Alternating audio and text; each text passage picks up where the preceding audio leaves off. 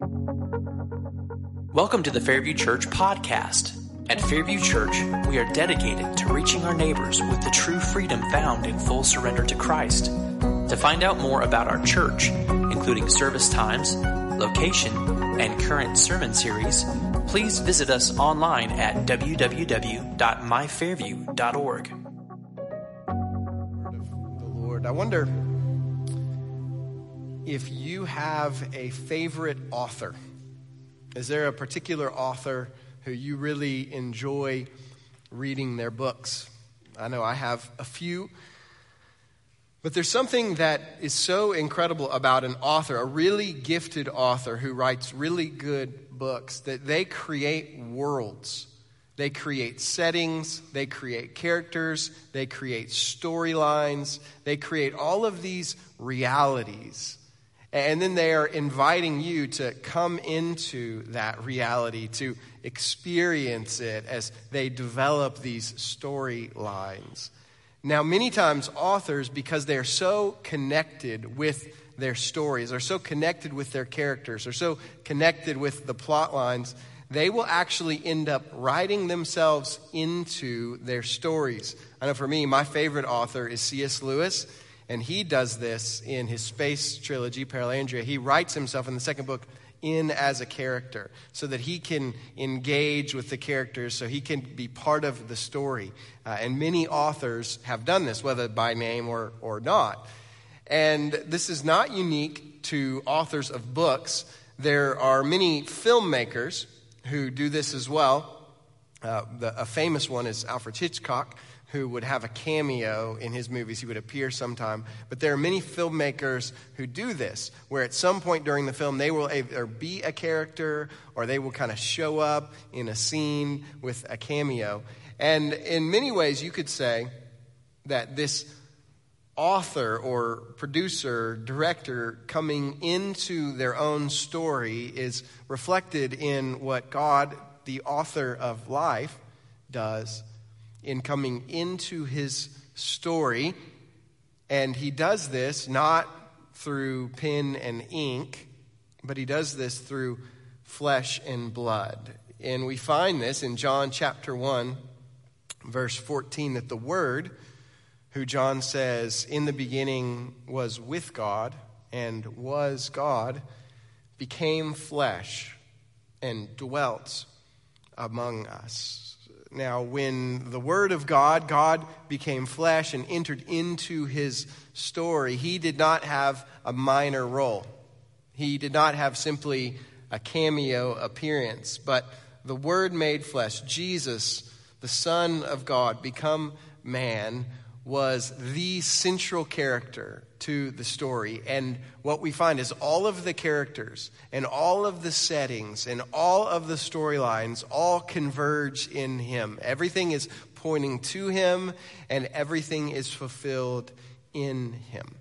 And this is not simply true for the Hebrew scriptures or looking back at the time before the coming of Jesus. This is true for all of us here today and all of our lives and all of our stories and all of the experiences that we have had. In many ways, we must recognize the tendency that we all have to reframe Jesus around our story. And this has been the emphasis of this sermon series, reframing Jesus. Uh, that, that tendency that we have to reframe Jesus into our story and our experiences and our agendas and our ways of seeing the world. And instead, uh, by the way, I want to stop right there uh, because this reframing Jesus, this is where this whole design comes from. And I want to thank Lisa Gammon, uh, who's here, for painting all of these. She, she me to do this, I know. Uh, but painting all of these frames, and, and Pastor Devin and, and Kim uh, as well for putting all of this design together. But I wanted to acknowledge Lisa and just thank her for her work in that. But the point of the frames, right, hopefully you've seen, is this reframing Jesus. Because what we need to do is not reframe Jesus around our story, but to reframe our story around Jesus. And to reframe our story not simply around the Jesus that's a portrait that we have painted of him, or, or maybe a portrait someone else has painted and handed to us, but Jesus as he truly is. And that is what John's uh, account of the gospel is setting out to do. John is painting an accurate picture, an accurate portrait of Jesus, and in many ways, multiple portraits that help us understand who Jesus truly is. And that's the hope of this sermon series that as a result of our time in John and, and as we're going through uh, this season leading up to Easter, we're encouraging our, our individuals to read through the Gospel of John as well. But all of this focus on the Gospel of John is, is hopefully to accomplish the same purpose for which John says he wrote this Gospel. John 20, 31, he says, But these are written so that you may believe that Jesus is the Messiah, the Son of God, and that by believing you may have life in his name. Well, as we consider our text this morning, we're going to see first that Jesus reframes John the Baptist's story. Now, we know John the Baptist if we have read uh, the New Testament gospel accounts, because John, in each of these accounts, is the individual who introduces Jesus. He has a significant role, and yet we don't have the historical perspective of how significant John was uh, in his day. Uh, the historian uh, Flavius Josephus tells us that John was far more prominent and far more uh, significant of a character than Jesus. In the Jewish world, he was a uh, really big deal he was very uh, important, and a lot of people came and followed him. A lot of people knew his teachings, and uh, we see that he had this massive movement of preaching a message of repentance of sins. And what did he call people to do? To be baptized, right? To come out to the Jordan River, to be baptized as this, as this expression of turning away from sin and turning back to God in a real and personal way. And because of this, he had all of these disciples that were coming to follow him, uh, that were looking to him as, as a rabbi. Jesus even says that he is the most uh, significant prophet. There's no one greater, right, than John the Baptist. And that's where we need to consider how significant it was that disciples of John the Baptist, as we know him, would leave him and go and follow this very unknown small town guy named Jesus. It would be like star players for the University of Alabama leaving Nick Saban to go play for Vanderbilt. It just wouldn't make sense. And there is a way in which that is the context during the life of Jesus. And, and we see in verse 37 that that is exactly what happens is that these disciples, and some scholars believe that John, the author of this gospel account, was one of the two who leave John the Baptist to go and follow Jesus. Now, why do they do this? Why do they leave John and go to follow Jesus? Well, the reason is because John himself uh, invites them to. John himself bears witness to the greatness of Jesus when he says, Look, or behold, depending on your translation, the Lamb of God. Other, trans, other uh, passages add, who takes away the sins of the world. The Lamb of God was a very prominent role throughout the Hebrew scriptures, and there are different expressions of the lamb and the way that that played into what God did with Israel, but all of them were substitutes in some way. Every time we see a lamb featured prominently, it is a, a, lamb that is provided by God as a substitute for a son, or with the example of the Passover, for all of the firstborn sons of the people of Israel. And so God provides a lamb as a substitute for his people, and, and there is the sacrificial element that's tied to that. And so there is all of this that's being carried over, but, but John is identifying Jesus as one who is greater than he, as he'll say elsewhere, that he wasn't even worthy of, of untying the strap of his sandal. And this is what John tells us to go back to our first passage, John chapter 1, verse 8. We read that he was not the light, but he came to testify about the light. He was not the light himself. He did not contain the fullness of the light of God within him, but he came to testify what? About the light, to point to the light, who was Jesus. And the purpose of his entire life, his entire ministry, was to lead others to see Jesus as the light. Secondly, Jesus reframes the disciples' story. So these two disciples, who are followers of John the Baptist, come to Jesus based on the words of John, and they say, What? And Jesus says to them, What are you looking for? And I love that these are the first words of Jesus that are uh, given in John's account uh, because these are the words of any parent of young children. You know, basically, what do you want? right? I know that for me as a parent, I say these words regularly. What do you want? You know, your kids come to you and kind of pester you for all kinds of things. What do you want? And this is basically what Jesus is asking these followers of John who are coming after him. And, and the reason why these words are important, what do you want? What are you looking for? What are you seeking? Is because throughout the account that John is going to give us, there are going to be many people who are going to come and want to follow Jesus, but they don't actually want Jesus.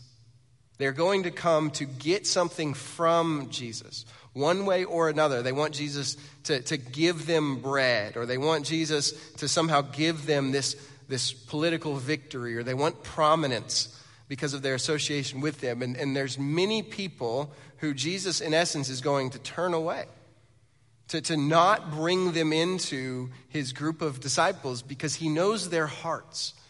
He knows that they don't really want Jesus, they want something from Jesus. But what Jesus says in reply to come and see where he is staying, is basically Jesus telling these two men that they are invited to come and, and be his disciples, that they are invited to come and follow him. And we read, so they went and they saw where he was staying, and they stayed with him that day. Now, this word staying or stay is used repeatedly throughout this section, and it's going to be used repeatedly throughout the gospel according to John. And the Greek word is meno, and it is not referring to a small fish. The word actually means to remain or to abide. That's the way it's going to be translated. And we are going to see this word used over and over throughout uh, John's account of the gospel. One of the most prominent examples is John chapter 15, verse 4, where Jesus says, Remain or abide, meno in me, and I in you just as a branch is unable to produce fruit by itself unless it remains on the vine. So we think of that imagery of a vine, a grapevine, or, or any kind of a vine having branches that extend from it, and fruit grows on those branches, but they are connected to the vine. They are remaining in the vine, and that life source is coming from the vine to them, enabling them to have fruit. In the same way, neither can you unless you remain or abide in me. And, and this is where we need to see the emphasis that John's gospel is giving to being with Jesus.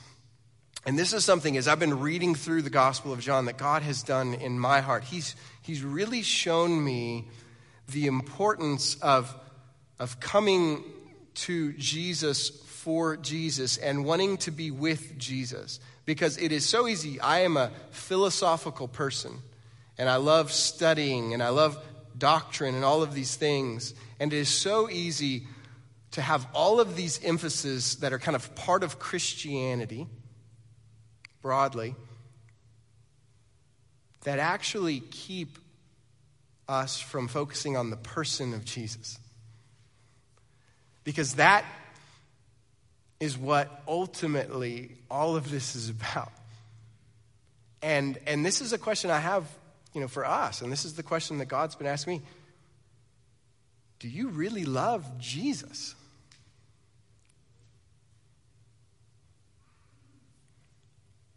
Like the person of Jesus. Do you see the glory and the majesty and the beauty and the wisdom of the person of Jesus and you, you love him and you want to be with him. See, that's the thing. We don't just learn about him, but we are invited to abide or to remain with him. And so he offers us, as we think about our time in the scriptures, our time in prayer, it is really about intimacy with Jesus, being with Jesus, that he's always available to us. And, and so we have to act like, is that a desire that we have? Because that's, that's where the Spirit leads us, is, is to see the person of Jesus, to shape our lives around the person of Jesus, to desire to be with him, to be like him. And, and so that's, in many ways, that's my hope that, that as we see the greatness of Jesus through even these passages, that we would just fall in love with him completely and, and just want to be with him. Now, when that happens, as it did with these disciples, when they saw, they came and see, as Jesus invited them, they came and they stayed with him, they remained with him. They saw the wonder and the glory of who he was, and they saw that he really was the light, right? And so, what did they do because of that? We see this pattern where they are going to tell other people to come and to see. They are inviting other people to come and to be with Jesus. Andrew finds his brother Simon, and he brought Simon to Jesus to come and see, to be with him. Philip found Nathanael, and Nathanael says, you know, from how, how, how can these words you're saying be true? Can anything good come from Watertown? I'm sorry. Nazareth?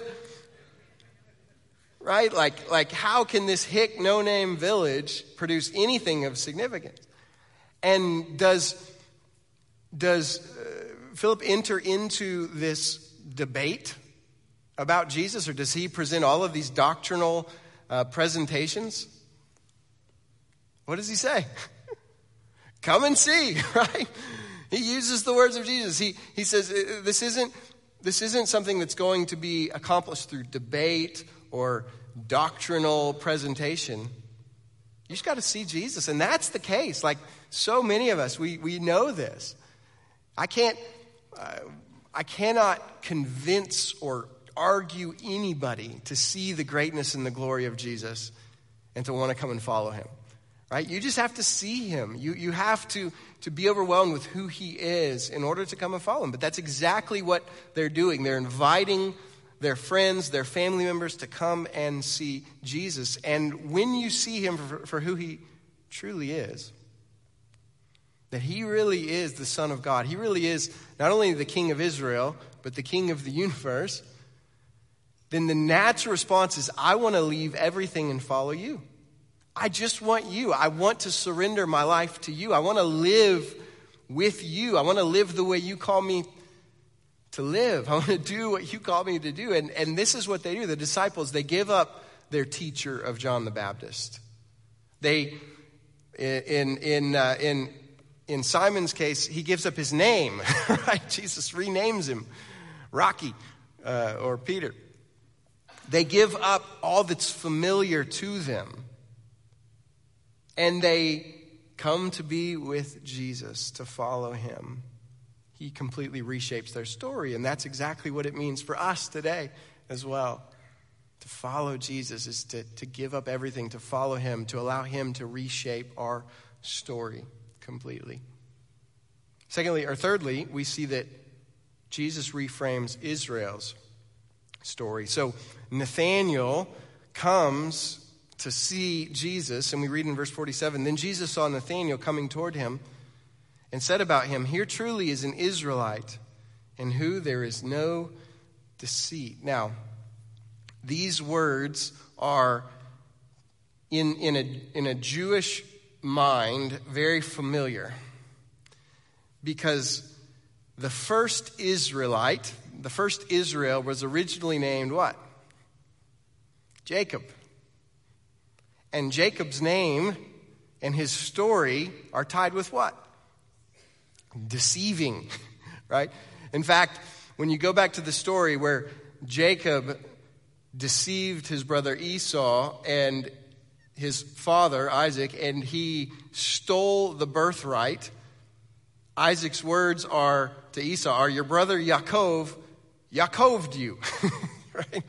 And, and this is what he did. This is so tight that he is a, he's deceiving, he's deceptive, and it's so intertwined with, with his story. And yet now Jesus is saying to Nathanael that here is, is an Israelite, uh, that there's no Yaakov, there's no deceit, right? All of that has been removed. And, and, and now there is one who, who says the truth, who speaks the truth, who is not seeking to deceive. And we find this that, that through the story of Israel, so Jacob has his name changed to Israel, but the result of this is because he comes to see God for who, tr- who he truly is. And when he sees God for who he truly is, he stops deceiving. Everything changes, right? And Nathanael is coming to see Jesus for who he truly is. You see, he was introduced to Nathanael by the title Jesus, the son of Joseph from Nazareth. Was that, from Nazareth, was that title the fullness of Jesus' identity? Was he the son of Joseph from Nazareth? Was that the fullness of what he was? No. And what does Nathanael say? Who does Nathanael th- say that he actually is? The Son of God, the King of Israel, right? He sees the truth of who Jesus is. He sees the reality and the greatness and the glory of his identity. And, and there is through this, this invitation in verse 51, uh, Jesus said, Truly I tell you, you will see heaven opened and the angels of God ascending and descending on the Son of Man. Now, what is this example? What is this image from? Well, Jacob, whose name was changed to Israel, was fleeing from his brother Esau. He had tricked him, he had stolen his birthright, and he was on the run so his brother wouldn't kill him. And in the midst of this narrative in Genesis 28, we see that Jacob has this dream, and God gives him a vision. What is the vision of? This ladder, right? Jacob's ladder, as you've heard of it. And there is this ladder that he sees, and the bottom of the ladder is on the earth, human space. And the top of the ladder goes where? Into heaven, God's space. And there are these angels that are going up and down this ladder. And as a result of this, uh, we read in Genesis 28 17, he was afraid and said, What an awesome place this is. This is none other than the house of God. This is the gate of heaven. Now, Jesus says that the ladder, that is this gate of heaven, this this house of God, this connection between heaven and earth, God space and human space, does Jesus say that, that he has come to bring this ladder? No, what does he say? What, what are the angels ascending and descending on? Him, the Son of Man. He is this ladder. He is this one that connects heaven and earth. And, and what is is fascinating about this. So, so in the beginning, we looked at Genesis. This was God's plan in Eden, is that heaven and earth would overlap, that God's space and humanity's space would, would be completely overlapping, and his presence would be here. And what happens to that reality? Sin, right? When humanity rebels against God, there is this separation between the, the, the, holiness of God and His presence, His place, and the sinfulness of humanity and, and their place. And so this separation happens.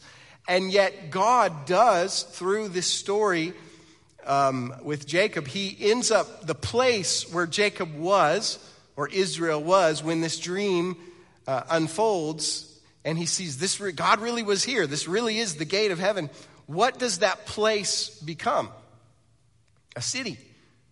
It's Jerusalem, right? And in Jerusalem, there was a place that was the overlap of heaven and earth. What was that place? The temple. Right?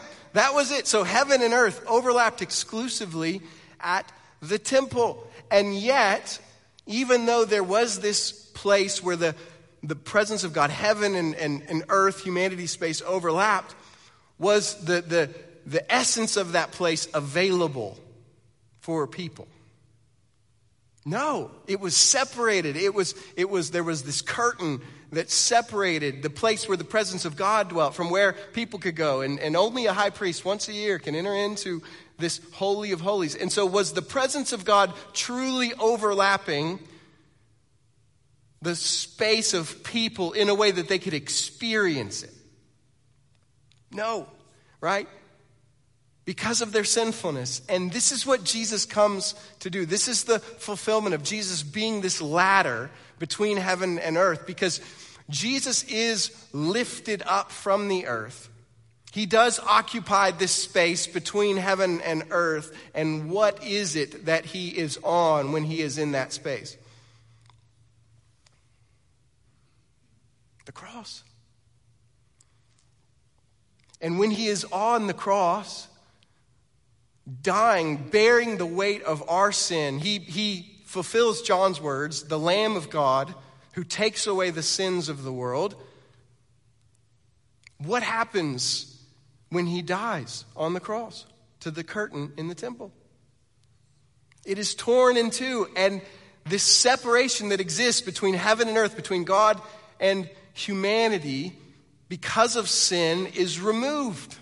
And now, the presence of God, the Spirit of God, can be accessed by people. And this is what Jesus is bringing about. When we looked at John chapter 1, verse 14, we read, The Word became flesh and dwelt, which is, which is actually tabernacled among us, referring to the tabernacle, this, this original place where the presence of God overlapped with the place of humanity. In, in John 2, this theme, John is going to unpack this theme of Jesus being the true temple consistently. In, in chapter 2, we're going to see that Jesus talks about the temple of his body, that his body is the fulfillment of this temple. And there is going to be this progression where Jesus, within his own body, is this full temple, this place where heaven and earth overlap, where, where humanity and divinity uh, exist together. He is going to invite his followers to, and, and, and there's so much to all this, but to become that temple.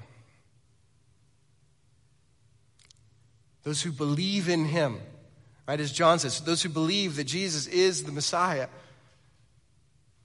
who have life in his name are called to become this temple. That we become temple. Your body is a temple of what? The Holy Spirit. And so, just as Jesus was this expression of, of God's nature, this overlap of heaven and earth, our lives and us collectively together are to become this overlap of heaven and earth, this place where God works by His Spirit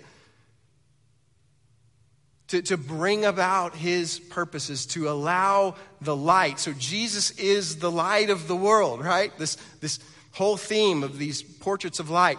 But what does he say? He, he is the light of the world, but then he says that his followers, he says, You are the light of the world. So we are now called to be this expression of light where God works through us by his Spirit. And this is where we see, fourth and finally, that Jesus reframes our story.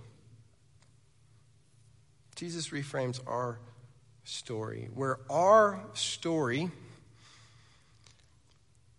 is now brought into His, where we are brought into Him and He comes into us. this idea of abiding, of remaining in Him. And, and what that means is the fullness of who he is, the fullness of what he does overlaps us. When a person is baptized, when they go into the water, they are experiencing this reality that, that you, the old person who you were, dies and is buried and is immersed in the story of Jesus. That you, when, when Jesus died on the cross to pay for sins, you were dying on the cross there. And because of that, the payment for your sin was made in full. You, when you believe in Jesus, are forgiven of all of your sin. And the old person, that sinful person that lived for yourself, right, that just followed your desires of the flesh and appetites, that person was buried. When Jesus was buried, you were buried with him. And that old person was buried and is dead and gone, right? And, and when Jesus was raised from the dead and walked out of the tomb, you walked out with him, but a new version of you, right? A new creation in Christ. The old things have gone away, new things have come. You are this new creation where Jesus now lives in you. I've been crucified with Christ. It is no longer I who live, but Christ living in me, living through me by his Spirit. And this is your story now. right? And your story now fits up, and our stories collectively fit up in this, and we need to be reminded of this. We need to be reminded that we don't reframe Jesus to fit our story, but we constantly are reframing our story and our lives and our days into this greater story of Jesus. And this is where Jesus gives us a way to, to remember and to even experience this in a physical way. In John 6, 55 through 56, he says, My flesh is true food and my blood is true drink. The one who eats my flesh and drinks my blood, what? Remains, abides. Meno, in me. And I in him. And this is what we are invited into that there's a unique way in which Jesus works as we eat the bread, the body of Christ broken for us, and as we drink the cup, the blood of Christ shed for us, that we experience as these elements come into our body, and at some level you could say become part of us, right? When you eat and drink, what you eat and drink becomes part of you, comes in you. That's a physical experience of what spiritually happens where Christ gives himself to us. And, and there is within this a call for purification. Right? When you know, when you consider the temple, there were all of these purity requirements. And there was a purification that happened when blood was sprinkled, was, was placed in the temple that brought about this purification. And so there's this purifying. So as we take the bread and so we drink the cup, there's to be this purifying, right, of, of Jesus purifying us of our sin. And so so we ask, where, where do we need to repent? Where do we need to turn away from sin? Right? To be purified in this way. And ultimately, where do we need to receive and experience the forgiveness of sin? So the question, the first question that I want us to consider as we prepare for the supper is what do you need to release to God? What is it that Jesus has purchased your freedom from on the cross with his blood that you are holding on to? Is it patterns of sin or the power of sin? Is it unforgiveness towards others bitterness? Is it guilt and, and shame that you're holding on to that Jesus took from you at the cross that you need to release to Him? The second question is, what do you need to receive from God? So Jesus gives you himself. He gives you the fullness of who he is. He gives you his spirit to come live within you, that everything that you need for life and godliness is yours in Christ. And so, what is it that you are, to go back to John's words, what are you searching for? What are you seeking after? What are you feeding on that is not Christ? that you're depending on, that you need to, to turn away from, instead to receive the fullness of life, the fullness of provision, the fullness of joy from Jesus and Him alone. What do you need to release to God? What do you need to receive from God? I invite us just to ask the Spirit to lead us as we consider these questions and go to the Lord in prayer, preparing to take the supper in just a moment.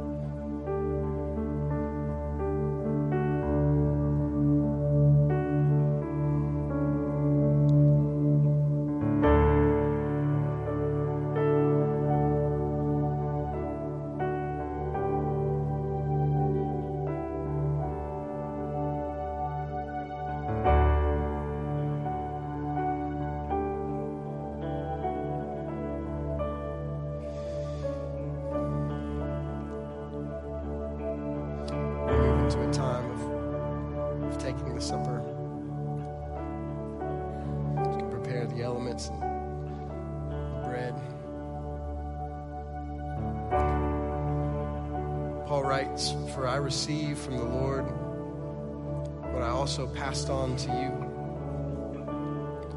On the night when he was betrayed, the Lord Jesus took bread. And when he had given thanks, broke it, and said, This is my body, which is for you. Do this in remembrance of me, the body of Christ broken for you.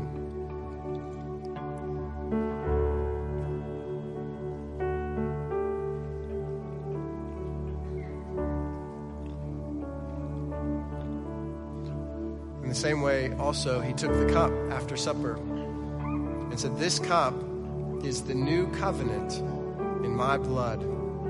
Do this as often as you drink it in remembrance of me, the blood of Christ shed for you.